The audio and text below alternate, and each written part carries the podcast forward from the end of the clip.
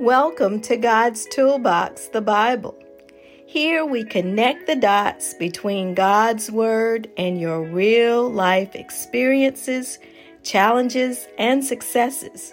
Join us as we all get closer to living out God's purposes and His abundant life designed just for us.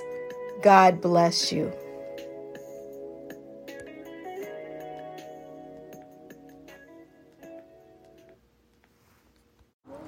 Welcome to God's Toolbox, the Bible.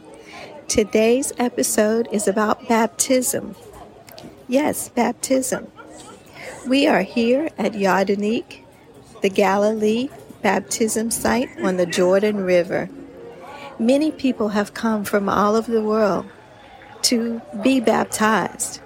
Baptism is an important part of the Christian faith. It's where we give an outward sign of regeneration. We are akin to Jesus dying on the cross and resurrecting. As we go down into a watery grave, we are regenerated, and rebirth happens when we come back out of the water and we are resurrected a new person, giving our life over to Jesus Christ. This is so powerful. It is an outward sign of what takes place inwardly in our heart, in our mind, in our soul. We thank God for this opportunity and we are blessed by it. This is a wonderful day, beautiful day. Beautiful because we realize the enormous gift that Jesus Christ has given us. In some denominations, there's a sprinkling of the water, some, there's a pouring.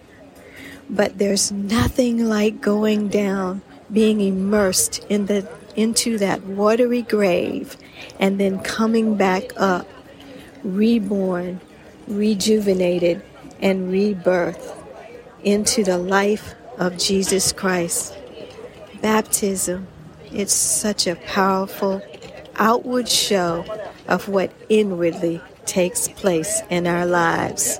And we are blessed to be here to view and to realize the power of the very river that Jesus Christ Himself was baptized in by John the Baptist. God bless you all and thank you for listening. Join us next week for another edition of God's Toolbox, the Bible.